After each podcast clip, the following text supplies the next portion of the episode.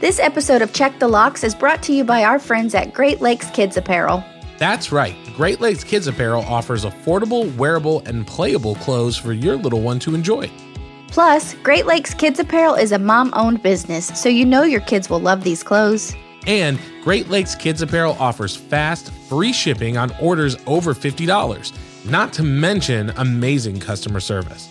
So head over to greatlakeskidsapparel.com or click the link in the show description and use promo code LOCKS to get 20% off your first order today. This episode of Check the Locks is brought to you by our friends at Audible. Audible is your one stop shop for audio entertainment where you can always find the best of what you love or discover something new. That's right. Audible offers an incredible selection of audiobooks across every genre, from mysteries, thrillers, biographies, and of course, true crime. And as an Audible member, you can choose one title a month from their catalog to keep forever, including the latest bestsellers and new releases. Audible members also get access to thousands of podcasts from popular favorites, exclusive new series, and this very podcast you're listening to now. Plus, the Audible app makes it easy to listen anytime, anywhere. While traveling, working out, walking the dog, doing chores, Audible makes listening anywhere easy. And best of all, Check the Locks listeners can try Audible for free for 30 days. So head over to audibletrial.com slash check the locks or click the link in the show notes to start enjoying Audible today. Hey guys, I'm Jamie Beebe. And I'm Jake Deptula. We're the hosts of the true crime podcast Strictly Stalking, brought to you from Podcast One. Each week, Strictly Stalking gives stalking survivors the platform to share their stories in their own words. Do you know why survivors refer to stalking as murder in slow motion? Have you ever felt like you were being hunted by a stranger? Would you know where to turn if a stalker was living in your house and you didn't know? We're bringing you these stories to raise awareness about stalking and give you the resources to know what to do if you or someone you know is being stalked. So tune in to Strictly Stalking each week as we dive into the largely unknown crime of stalking. Listen on Apple Podcasts, Spotify, or wherever you listen to your favorite true crime podcast. Warning Check the Locks podcast is a true crime podcast and may contain graphic descriptions of violence, murder, sexual assault, and more. Check the Locks podcast is not appropriate for all listeners. Listener discretion is strongly advised.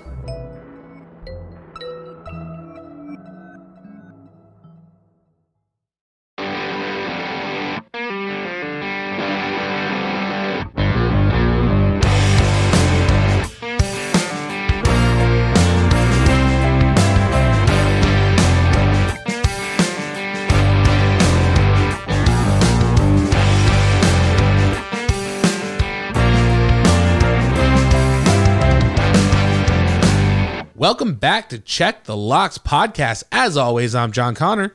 And I'm Olivia Cornu. Saying thank you for joining us this week as we dive into yet another truly terrifying true crime case. As always, Olivia, before we get into the case this week, how are you? We are recording it as a Friday. The sun is still out. This is very strange. How are you doing? It's great to see you in the daytime. I know, so weird, TGIF. But yeah, daytime, daylight's still happening. This never happens for us. So we're in for a really good treat. No delirium kicking in, but I'm doing good. I know it's uh, early evening. We have our senses about us. I don't know uh, how this is going to go. It's so much different than how we normally record, but I know. Thank you for hanging out. I am super excited about this week's case. I've been wanting to do it for a minute. I've been kind of figuring out how I wanted to tell the story. I finally got it down and I am just so excited to cover it with you. I know I sent you the notes. Did you get a chance to peek at all or So you sent me the show notes and I think the caption was enough. So I did not peek. I'm going to do the surprise factor cuz I was like, mm, I think I'm good on reading this. I just need to hear it as it goes. Well, I'm super excited to cover it with you. Also, for our listeners in the Great White North, we're talking our Canada listeners.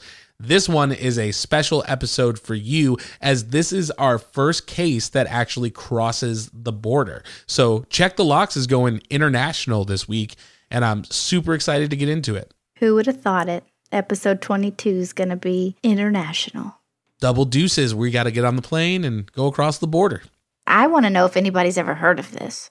I think some people probably have. I don't think it's as well known as it should be. And that's why I wanted to cover this one. So, Okay. Well, let's jump right in. Let's get started. awesome. It's March 1997 in Vancouver, Canada. On the night of the 22nd, a sex worker named Wendy Stitch Eistetter was working her usual corner. Stitch was a 31 year old mother of two with a serious drug dependency, and prostitution was an easy way to fund her addiction. While on the corner, an old pickup truck approached. The driver offered Stitch money to come home with him, and she accepted. She was driven to a trailer on an isolated farm. During sex, the man attempted to handcuff Stitch, but she was able to fight him off. Enraged, the man followed her to the kitchen and stabbed her several times, but again, Stitch was able to fight him off. Barely clothed, she fled the farm and was picked up down the road by an elderly couple. Then, in August 1997, Marnie Frey was approached by the same man. Marnie was a heroin addict, and the man offered to buy her drugs in exchange for sex. Again, the woman was taken to the same isolated trailer on the same rundown farm. After sex, the man turned violent, and Marnie was never seen again. Between 1995 and 1997, 21 women vanished from Vancouver's east side. In 1998, another nine women would vanish. So I want to stop right there for a second. 21 women disappearing in a two year period and then another the following year. Like, what are your initial thoughts as we're kind of going through this? Because to me, I was like, that is a crazy high number. Yeah, and I just wonder if all of these women, and you'll probably get to that, if they were all sex workers or drug addicts or both. And I wonder how long it took police to like realize that all these people were going missing and kind of taking it seriously, you know? So we're going to get to that. And I have a feeling that through part of the story, you're going to be pretty angry because there's a part of the research that I was doing where I was like, this is infuriating. So I think you're hitting on some themes here, and I'm I'm excited to see what kind of plays out and how you feel about it as we go through. All right, well, let's keep going. Family members were filing police and missing persons reports. But because the women were sex workers and drug addicts, the Vancouver police did not investigate or suspect foul play. Police told the concerned families that their loved one probably just jumped on a Greyhound or were staying with friends. But the sex workers on Vancouver's Skid Row, they knew that they were being targeted by a monster hunting the streets. The women would be out working and they would notice their friends no longer there, never to be heard from again. Because there were no bodies, police wouldn't consider a serial killer and blame the disappearance on the lifestyles the women led. Women were being reported missing, police were doing nothing, and the man in the old white truck was still hunting the Vancouver streets. In February of 1999, Brenda Wolfe would go missing. Wolfe, too, had a drug habit, and she was the 53rd woman to vanish from Vancouver without a trace. Again, police were doing nothing until one detective started to take notice. Lorimer Shenher was on his second day of the job as the head of Vancouver's missing persons unit when he received a phone call. The anonymous caller said he had been told that women's handbags, ID cards, and bloody clothes could be found at a ranch just outside of Vancouver. Then a name was given. The owner of the farm was Robert Willie Pickton. So before we talk a little bit about Willie Pickton, I know you had some ideas around like what were the police doing or what were they going to do. You know, we are now at 52 missing women. So as you were going through, where are you at as far as, you know, feeling the story out now? Well, I'm thankful for Lorimer Shenher and that he was an eager detective that wanted to start investigating this on day two. But I just, I hate that when, you know, people just blow off people because they are an addict or a sex worker.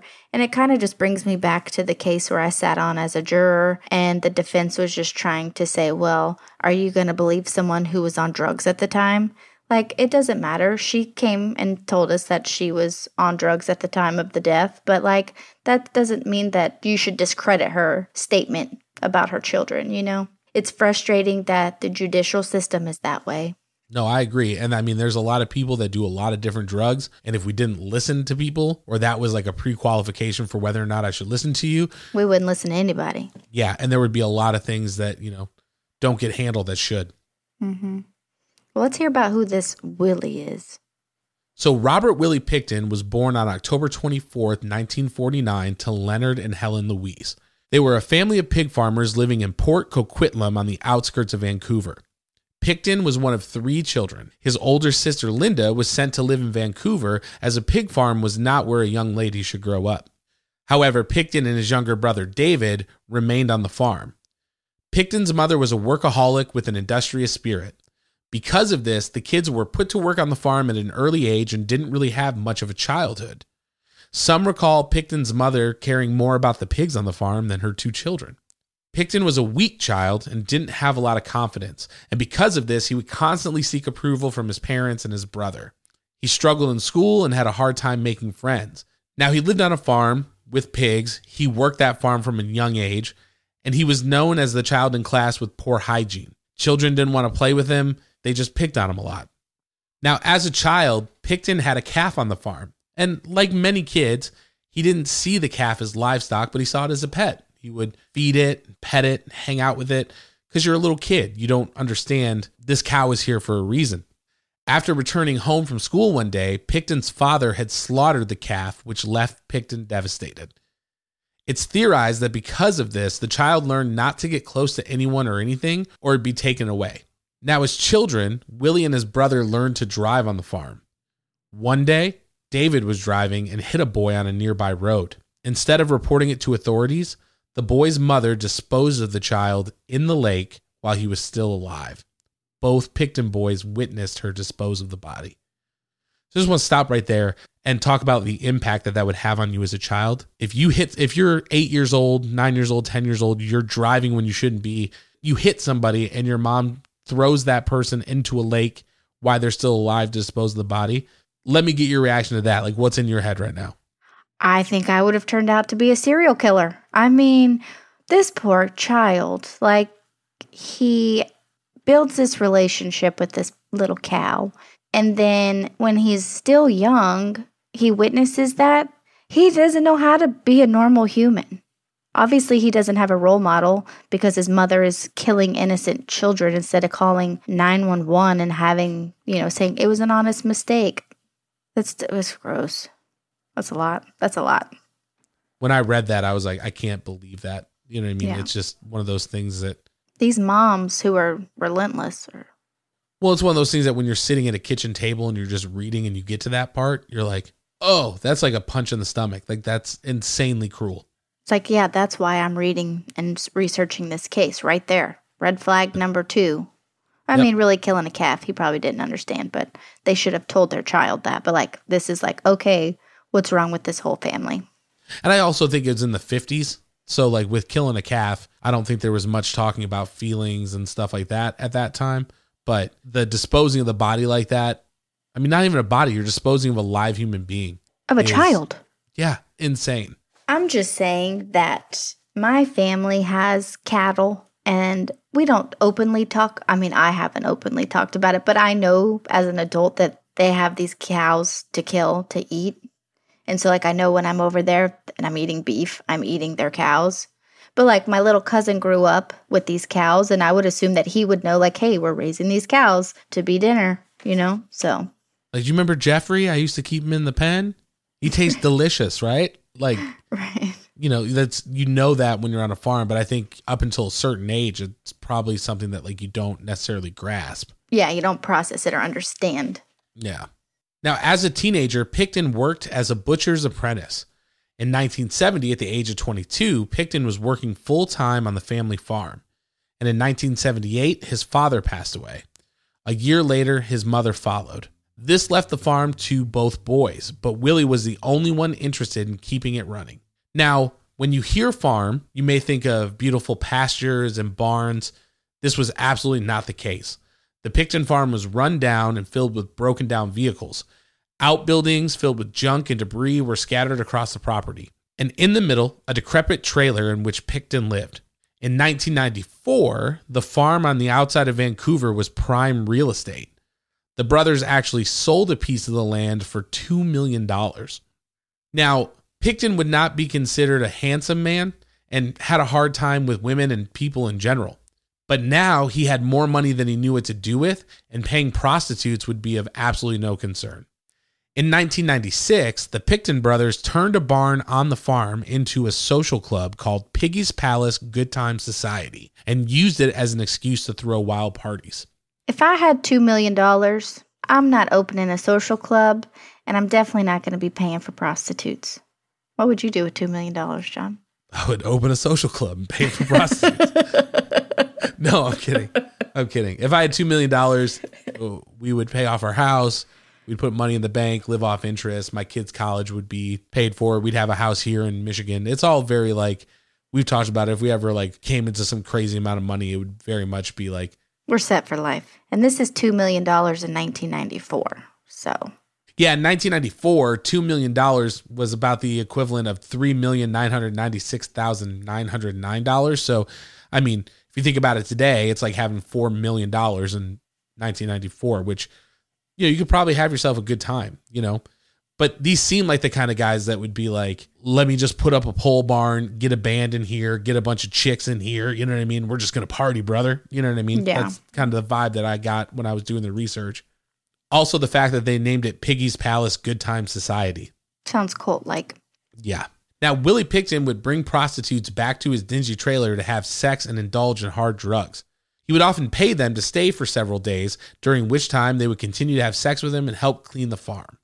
So, going back to Shenher's investigation, he actually entered Pickton's name into a police database. Immediately, he found a hit. Willie Pickton had been charged with imprisoning and stabbing a sex worker. The victim's name was Wendy Stitch Eister. However, prosecutors dropped the charges because Eister was a heroin addict and felt she would not be a convincing witness which is exactly what happened in my murder trial that I was part of, which is ridiculous. Clearly, I listen, and it doesn't matter who you are. If you're a witness to a crime, it doesn't matter. If you're a heroin addict, doesn't necessarily mean they're on drugs at that time when something's happening, but uh, that's beside the point. This just gets me on a soapbox. Well, and I think you also have to start being careful when you are saying, this is what happened in my murder trial. I was not on trial for murder. I was a juror in a double murder trial. People are gonna on the internet are gonna be like, "You hear that Olivia from Married at First Sight was on trial for murder? she talked about it on her podcast." That's pretty funny. Murder court. At this point, Detective Shenher got in touch with the Royal Canadian Mounted Police officer who had initially arrested Pickton. So we're in Canada, we're talking Mounties, riding horses, the red jackets, the big hats. Yeah, I feel like I just got taken back in time. Both officers were actually stunned that the charges had been dropped. Pickton's pig farm actually fell outside of Vancouver's city limits, and because of this, it lied in the jurisdiction of the RCMP. Shenher believed that Vancouver police and the RCMP should be able to work together, but higher ups in both departments gave pushback on the idea. Shockingly, full cooperation between the departments would not come until several years later. Determined, Detective Shenher went back to the anonymous phone call. The informant said that a female friend of his had attended wild parties popular with bikers and gangs at a barn turned venue called Piggy's Palace. It was this woman who had told the informant that she had seen the handbags and bloody clothes while attending the party. Shenher was actually able to track the woman down, but she was unwilling to cooperate with the police. He then positioned the departments to send in an undercover officer to befriend Pickton, but again was immediately struck down. Instead, Pickton was placed under surveillance for three days, but did nothing during that time to arouse any suspicion. So let me ask you, you know, as we're going through this and we're thinking about this detective who's like, I think this is the guy, this is the guy, this is the guy, and you're getting all this pushback. I know for me that would be incredibly frustrating. And it's incredibly frustrating as you're reading through to be like, just listen to the dude. But I don't know if, you know, you're getting the same kind of sense. Yeah, it's really annoying to me. That's the word I'm going to use annoyed. Because what is the harm in this guy spending his time? This is his job. His job is to be in like the missing persons department. So if he has a lead that could turn into something, even if it just turns out that it's this one attack, this person should be held responsible for attacking this sex worker, the one that got away. And so just let him do his job. Why does it have to go through all these people just to say, like, I have a hunch that this man's doing bad things? Regardless, something is happening at the Piggy Palace, so we need to see what's going on. Okay, so get him for drug charges and prostitution. Like, he's doing bad things, put him behind bars. And let the man do his job. Yes, and I don't know if it's because of the time, you know, this is in the 90s, you know, maybe the Royal Canadian Mounted Police were like we don't want to even think that something like this is happening in our backyard or you know, we're not willing to work with you. I don't know if there's any kind of like rivalry between the mounted police and like regular police officers, but it it seems like they're butting heads and are unwilling to work with each other. And meanwhile, there's, you know, 50 plus women who are missing and nobody is doing anything to help them. Exactly. It's ridiculous. So, just like us, the detective continued to grow more and more frustrated. He felt that if these women were from any other walk of life, there would be more of an effort to find out exactly what happened to them. Now, a short time later, another source came forward. So, this is source number two, and again named Willie Pickton as the man murdering the missing women. This time, the man told Shenher that he had noticed handcuffs in Pickton's bedroom. He also spoke of a deep freeze from which he was served a strange meat. The tipster believed the meat to be human. So imagine like you know this guy, you're friends with this guy.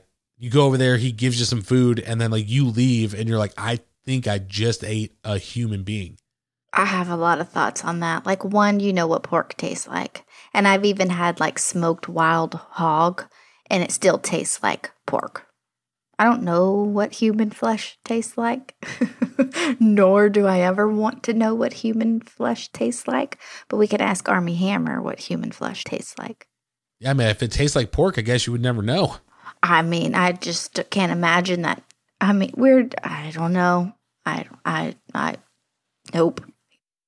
Now, the tipster also told the detective about a female friend who had helped Pickton pick up women. Her name was Lynn Ellingsen. In 1999, Lynn lived on Pickton's farm for several months. One night, after getting high on crack cocaine, Lynn fell asleep inside the trailer. She awoke in the middle of the night and noticed the light on in the slaughterhouse. Lynn stumbled outside the trailer to see what was going on. She slowly opened the door only to be faced with a woman's painted toenails dangling above the ground. Pickton was there, cutting strips of flesh away from the body. Lynn immediately fled the farm on foot, and she later told the informant that she didn't realize that human fat was so yellow. I'll be right back, John. I'm gonna go vomit. I told you this one was a dark one. I mean, oh gosh. I don't really have anything to say. Well, I'm just trying to picture myself as like walking into the slaughterhouse and seeing a human filleted open. I mean, when you watch scary movies and you see like the pigs hanging or the cows hanging, even when I'm in restaurants and they have like the aged meat hanging in the glass cases, I just I can't do it. Like I eat meat, but I don't indulge in a lot of meat, and so that's just I could uh, no no I. Mm.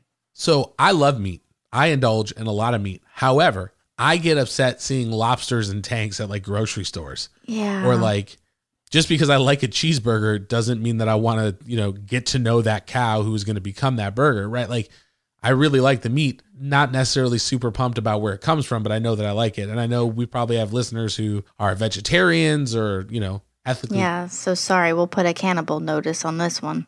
Right. But as I was researching, I was trying to put myself in the mind of someone where I've just done a bunch of crack cocaine. I've been partying. I've been up for like who knows how long. I've been living on this guy's farm. I wake up in the middle of the night after a binge. I've never done crack cocaine, but I don't imagine you wake up being like, I'm ready for the day. You know what I mean? So, like, waking up, you're disoriented and there's a light on, and like that's what you stumble into. It's obviously fight or flight. And in this case, she fled, but like, I don't know what I would do. You know what I mean? Well, she doesn't know that she's not going to be the next painted toenail woman hanging from the slaughterhouse. So I would run, I would flight on this one. Now, what's interesting is that Pickton didn't go after her. He considered her a mm. friend and was like, I couldn't hurt her. We're friends. There's a difference. This is. She's not the typical sex worker, drug addict that he's used to harming. Now, because of these revelations, Shenher thought he had more than enough evidence to bring Pickton and Ellingsen in for questioning. But again, the RCMP would need to be the ones to do it. Ellingsen was eventually brought in twice, but each time refused to answer any questions. Officers did visit the pig farm, but were told to come back during the rainy season as they were too busy working. Pickton was questioned and denied killing anyone. He offered to let RCMP search the property. Shenher was astonished to discover that they never followed up to complete the search. I'm just getting more mad at the RCMP. I don't know how police task force work in Canada, but you have two people saying that they have seen stuff and they're just ignoring it. That's really, really frustrating. Yeah, especially if you're the detective who's like, do your job. Yeah, he's hand feeding them like a like a solid. Like it's not like we need to really investigate. It's like go and look and you'll find the things and be like, "Oh, come back in the rainy season and you can check it out later."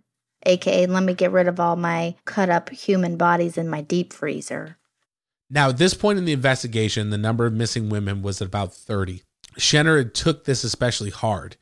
He was having nightmares and experiencing body aches. He fought the urge to go to the farm himself and demand answers, but it simply wasn't his jurisdiction. By late 2000, Shenher actually suffered from PTSD and he asked to be transferred to another unit. So, this one case and knowing that something was happening and seeing nothing being done just wrecked him. And he like couldn't do it anymore. And to me that makes a ton of sense.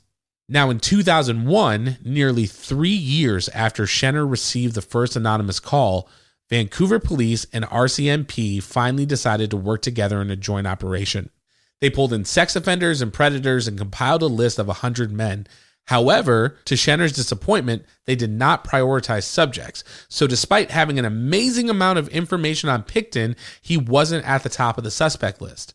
Now, in 2002, in a total coincidence, a junior RCMP officer was dispatched to Pickton's farm to investigate claims of an unlicensed gun on the property. While looking around, the officer discovered an asthma inhaler with Serena Abotsway's name on it. Serena was one of the missing women. Within hours, the Pickton farm was the site of Canada's largest crime scene search ever done. Investigators took 200,000 DNA samples and seized 600,000 exhibits of evidence. Archaeologists and forensic experts needed heavy equipment to sift through 383,000 cubic yards of soil in search of human remains. The cost of the investigation was estimated at nearly $70 million. So if you think about it, 1994, $2 million was worth 4 million today. I don't even want to know. I'm not even going to look it up because I'm sure it's astronomical. But whatever the uh, point of inflation is on $70 million from 2002 to today, I'm sure it is absolutely, again, just insane. That is so much DNA and so much evidence that I hope that when you get to the end, that Detective Shenher gets an amazing bonus. I hope he rubs it in their face. Like, I told y'all so. And now it's turned out to be the largest crime scene ever in Canada. And the whole time they just ignored him, put him through torture and agony. It wrecked his life. You know yeah. what I mean? Now, additionally, there was blood found in the trailer. And upon testing, a DNA match came back to Mona Wilson, who was yet another one of the missing women. On February 22nd, 2002, Willie Pickton was arrested. Now, while in a holding cell, Pickton actually put the final nail in the coffin when it came to the case against him. An undercover officer was placed in the cell next to Pickton. Believing he was another criminal, Pickton told the officer that he had killed 49 women and was upset that he wouldn't make it to 50. Police would also discover that Pickton would grind up his victims' bodies and dispose of them in barrels at a nearby animal waste facility. Now, one thing I wanted to call out here he would grind up their bodies on a pig farm where pigs would be ground up in the same grinders. So there are a good amount of people that have been on his property who believe that they were served human being at some point. Oh my gosh. Did he sell these pigs to like consumers? I imagine so. I mean, it's a pig farm, so you're probably selling them to somebody. Oh my gosh. Okay, keep going. I'm nauseous. Additionally, friends and people close to Pickton said that he would brag about feeding bodies to the pigs on his farm. Now, you may know, but pigs are notorious for eating anything and everything, and it's believed that the bodies were fed to the pigs to dispose of any potential evidence. Police believe that they could tie Pickton to 26 victims. On December 9th, 2007, he was found guilty of six counts. Pickton was sentenced to life imprisonment in a federal penitentiary with no possibility of parole for 25 years. In 2010, prosecutors declined to charge Pickton with the other 20 as it would add no further time to his sentence. Now, I'm sure looking at your face right now, you're probably like, why not? And I think the families of the victims had a lot of the same questions. Yeah, it doesn't matter if it's going to extend his sentencing or not. And I get that, I guess, from a legal standpoint, but give it to the family as closure. Like, we are going to charge him or we're going to say that he's responsible for these murders, but he's already in life in prison. Like, there's no way he's getting out. Okay, then that makes me feel better as a family member. But don't just discredit that. That makes me, mm, no, I don't like that. Yeah, and I definitely agree. You know, I can imagine that even if he's not getting any additional time as a family member, someone who cared about one of these people who was missing, I would want that responsibility and to be able to say, like, this person did it, I lay it at his feet. And like to have somebody acknowledge that this is the person who took your loved one from you. Yeah, exactly. Now, Detective Shenher described mixed emotions when Pickton was arrested shock, elation, dread, excitement, sorrow, grief, nausea. It was all there, jumbled up together, he said in an interview with the BBC. It was a hollow victory, and all I could do was cry. Also in 2010, in response to the enormous public pressure, the government of British Columbia announced a Missing Women's Commission of Inquiry to look into the police's conduct. Now, this commission ruled that the police's handling of the investigation was a blatant failure. However, they praised Detective Shenher for his dedication, determination, and diligently fighting for the victims. Now, if anybody is listening, and this may sound familiar, Criminal Minds actually did an episode that was based off of Willie Pickton loosely.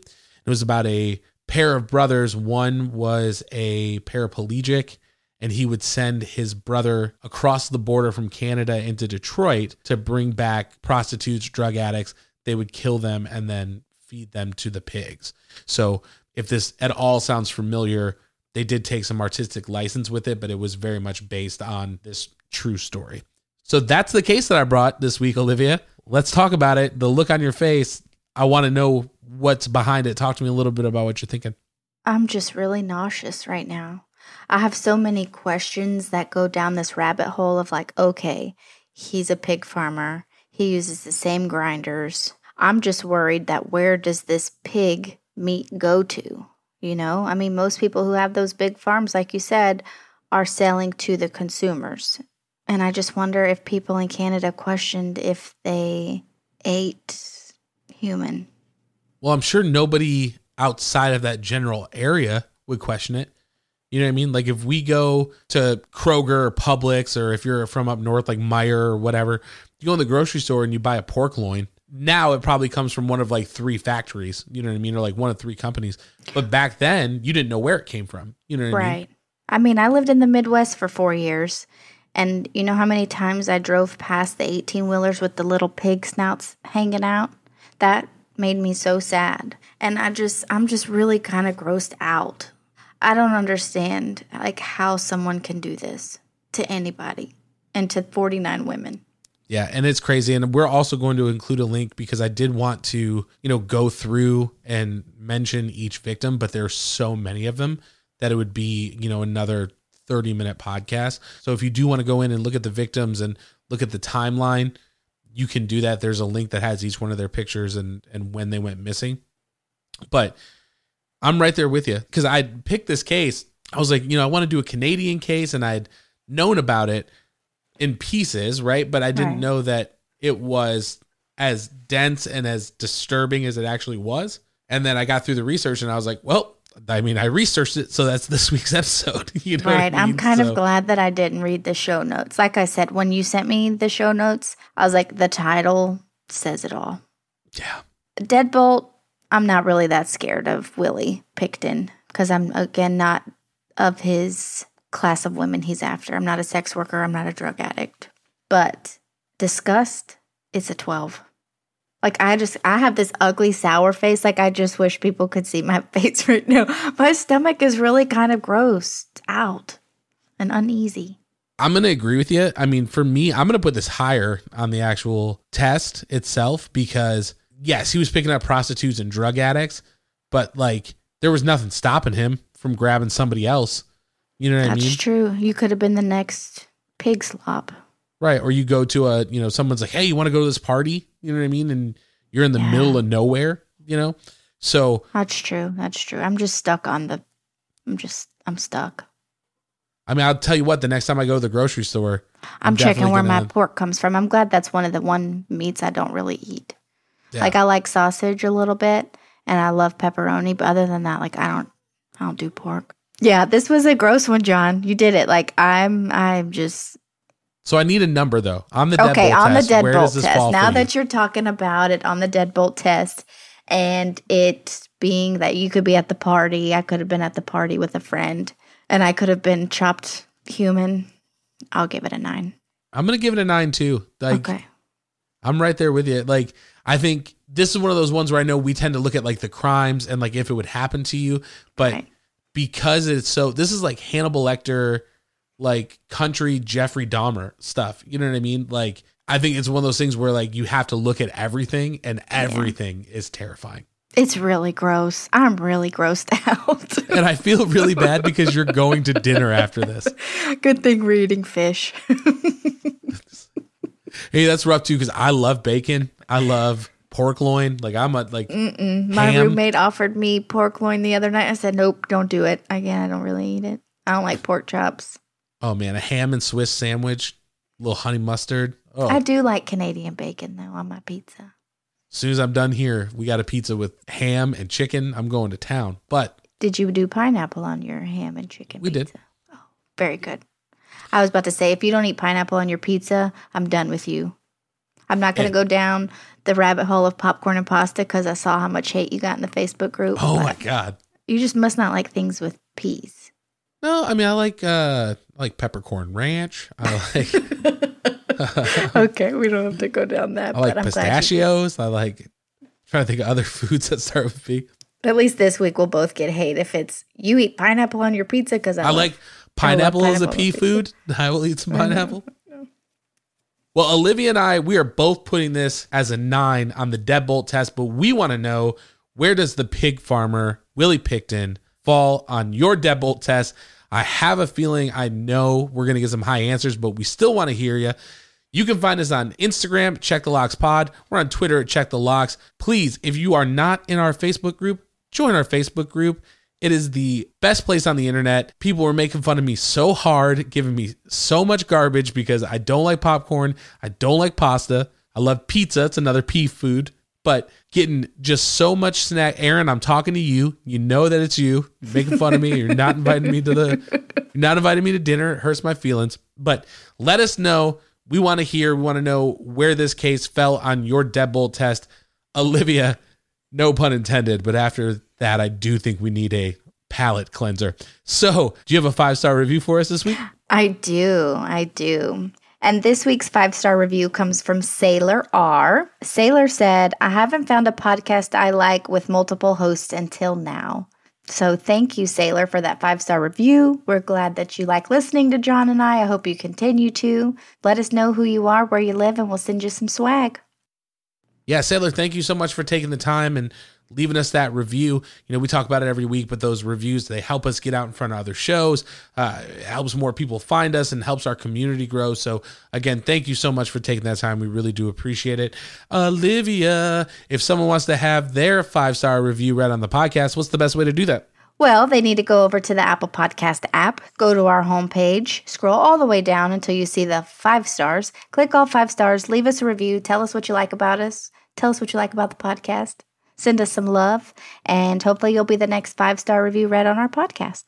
And again, I know we say this every week, but these reviews, they do mean the world to us. And if you have left a review, we thank you so, so much. If you are checking out the show, you know, Apple actually just featured us in the Dark Side collection on Apple Podcasts. So there may be some people who are listening. You just started following. You know, if you're liking the show, leave us a review. Let us know what you think. We would love to hear from you. Also, got a surprise for you. We got a voicemail. Yes! This is three weeks in a row. People are hearing me, people are listening. Thank you. Who is this voicemail from? This is from Megan, and I say we go to the phones. Hey, I just wanted to say that Olivia did an amazing job with the Israel Keyes case. Um, that was a 10 for me for sure. I love listening to you guys. You are awesome together, and I hope you guys have a lot more episodes in your future. Thanks so much. Thank you, Megan. I just had to, I have to rub this into John's face. He gets his feelings hurt when people don't shout him out. You did redeem yourself when you said y'all are great, but I have to let him know I'm the one asking for voicemails, so they're going to be directed towards me. Listen, my feelings aren't hurt. It's just I do a lot. Sometimes you want to feel appreciated. No, I'm just kidding. No, I'm just glad that we're getting voicemails at all. That's my Yes, I love it. I love it. So thanks, Megan. Yeah, and let us know who you are, um, what your address is, and we'll send you some swag too. Yeah. And again, both Megan, both Sailor, we would love to send you some stuff. Thank you for the support. You can reach out to us on Instagram, check the locks pod. You can reach out to us on Twitter.